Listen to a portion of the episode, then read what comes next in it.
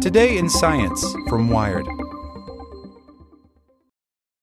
Step into the world of power, loyalty, and luck. I'm going to make him an offer he can't refuse. With family, cannolis, and spins mean everything. Now, you want to get mixed up in the family business. Introducing The Godfather at ChumbaCasino.com. Test your luck in the shadowy world of The Godfather slot. Someday, I will call upon you to do a service for me. Play The Godfather now at ChumbaCasino.com. Welcome to the family. No purchase necessary. VGW Group. Void where prohibited by law. 18 plus. Terms and conditions apply.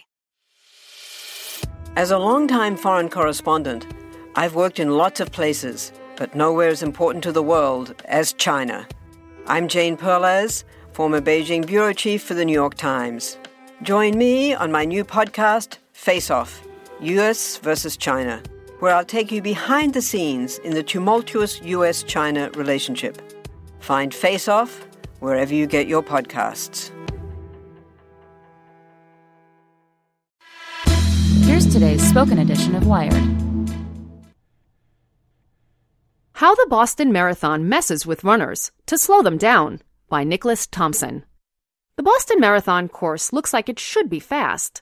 You start out in the distant suburb of Hopkinton, elevation 490 feet above sea level, and then cruise steadily downhill until about mile 9. The finish line has an elevation of a mere 10 feet above Boston Harbor. Fans pack the sides cheering you on. The route is pretty straight, west to east, with few 90 degree turns of the sort that slow your momentum. The road is asphalt, which is more forgiving than concrete. So when the gun goes off Monday morning for the 123rd running of the race, everyone should feel good about hitting a personal best, right? Of course not. As every veteran marathon runner knows, Boston is slow, wicked, and tempestuous. It's a wonderful course if you want to experience camaraderie, history, and emotional uplift. It's a terrible course if you want a personal best. The average finishing time in Boston is fairly good, but that's just because you have to qualify for it. People run fast in other marathons so that they can get into Boston, where they will then slow down.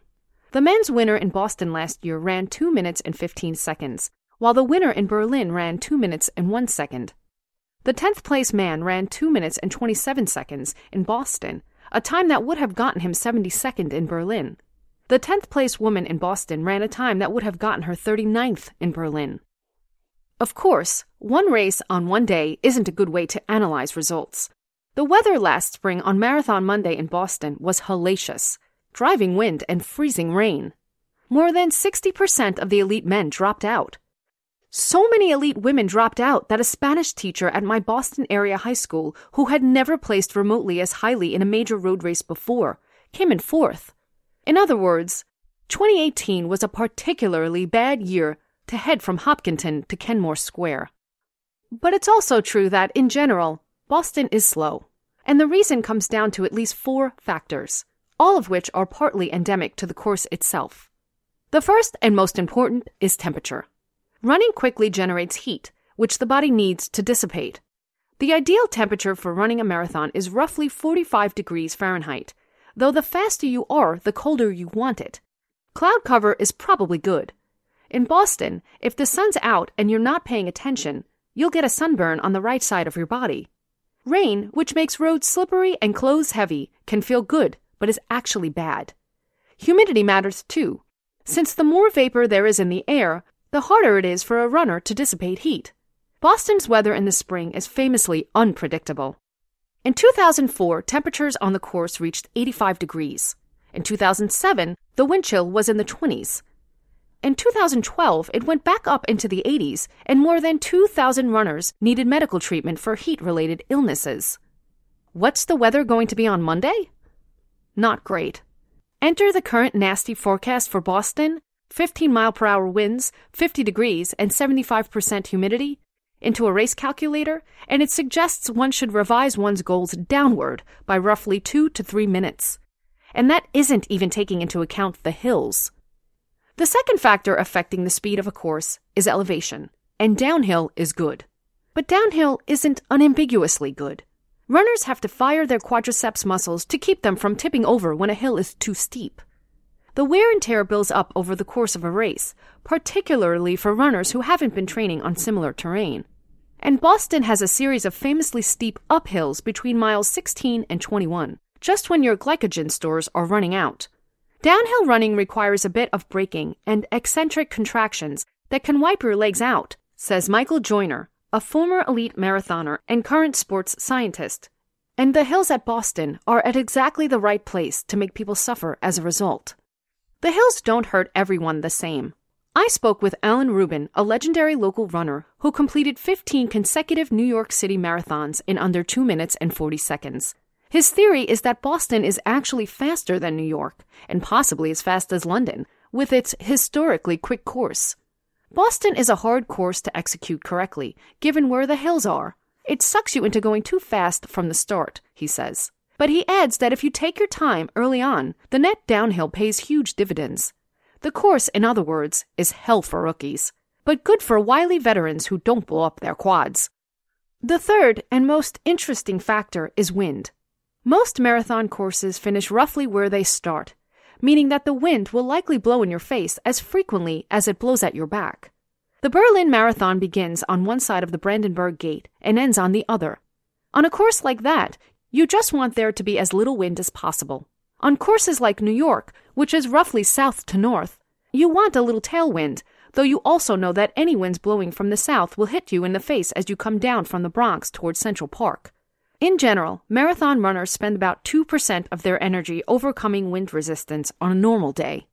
Boston, though, is run almost entirely west to east, which means the wind can be either entirely in your face or at your back, adding an extraordinary variability to the results. In 2007, an easterly wind pummeled runners for the entire journey. The winner finished in 2 minutes and 14 seconds, and the wheelchair winners finished in 1 minute and 29 seconds men, and 1 minute and 53 seconds women. In 2011, the winds reversed. Geoffrey Mutai crossed the finish line first in the best time ever recorded there, 2 minutes and 3 seconds. The wheelchair winners came in at 1 minute and 18 seconds and 1 minute and 34 seconds. There are ways, of course, to deal with the wind. Runners can draft behind each other, a strategy that could save approximately 1% of energy expenditure on an average day. This is assuming that you can draft the entire time off of someone the same size as you who doesn't start spitting at about face height in frustration with you. That doesn't sound like much, but it's the difference between running a 3 minute and 1 second marathon and a 2 minute and 59 seconds. When Eliud Kipchoge set out to break the 2 hour marathon, in conditions arranged meticulously by Nike, runners arranged themselves in a V shape for the entire race to cut the wind. On Wednesday, I spoke with Mebrahtom Keflezighi, who won the Boston Marathon in 2014. His advice is to tuck into a group of runners, but not too tightly. You don't want them to bump into you or knock off your stride. And be strategic. If the wind is coming from the front, move to the back. If it's coming from the right, move to the left. Wind at one's back helps, unless, of course, there's too much. I spoke with Amby Burfoot, who won the Boston Marathon 51 years ago, and he told the story of how it can hurt. In 1979, I was in New Orleans for the New Orleans Marathon, a citywide tour. The police went on strike at midnight before the marathon, and the race directors had to find a course that didn't need security. The race took place on the Lake Pontchartrain Causeway Bridge, beginning just as a massive storm was dying down. The wind blew directly at our backs at 30 miles per hour for 25 miles. Tons of people set personal records. Not me. I distinctly remember the wind forced my body to go faster than it was conditioned for, and hence my legs cramped up. The fourth factor is the number of turns. Marathons are measured precisely so that the shortest line from the start to the finish is exactly the distance Pheidippides purportedly ran in 490 BC.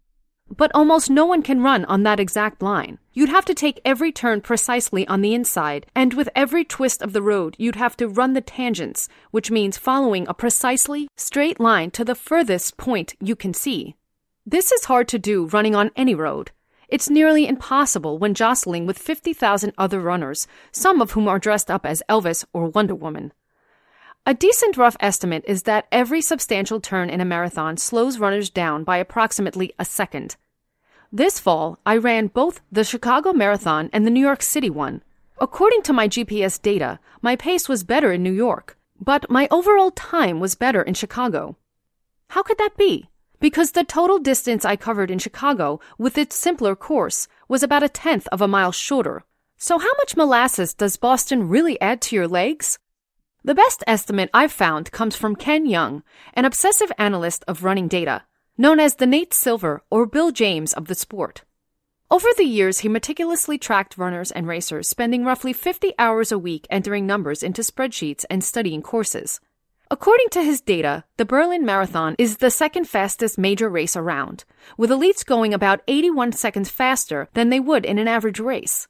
Paris tops the list. Boston is one of the slowest, with elites going about 90 seconds slower. Eliud Kipchoge, who in 2018 set the world record at 2 minutes and 1 second in Berlin, could have put in the same effort in Boston on a day with average weather and finished in 2 minutes and 4 seconds. He wouldn't have even gotten the course record. Of course, no one knows what will happen on Monday. Every runner is different, and every day is different too. But if you're doing the race, wake up on Monday morning and refresh the weather forecast. Pray for a cool, cloudy, rainless day. And most of all, pray for winds, not too strong, blowing WSW. Also, take the advice that Keflezighi gives. The first thing is that a marathon is going to hurt, no matter what. And he adds, if it rains, it's going to rain on everybody. Hello, it is Ryan, and we could all use an extra bright spot in our day, couldn't we? Just to make up for things like sitting in traffic, doing the dishes, counting your steps, you know, all the mundane stuff. That is why I'm such a big fan of Chumba Casino. Chumba Casino has all your favorite social casino style games that you can play for free anytime, anywhere with daily bonuses. That should brighten your day a little. Actually, a lot. So sign up now at chumbacasino.com. That's chumbacasino.com. No purchase necessary. Group. Void were prohibited by law. See terms and conditions. 18 plus.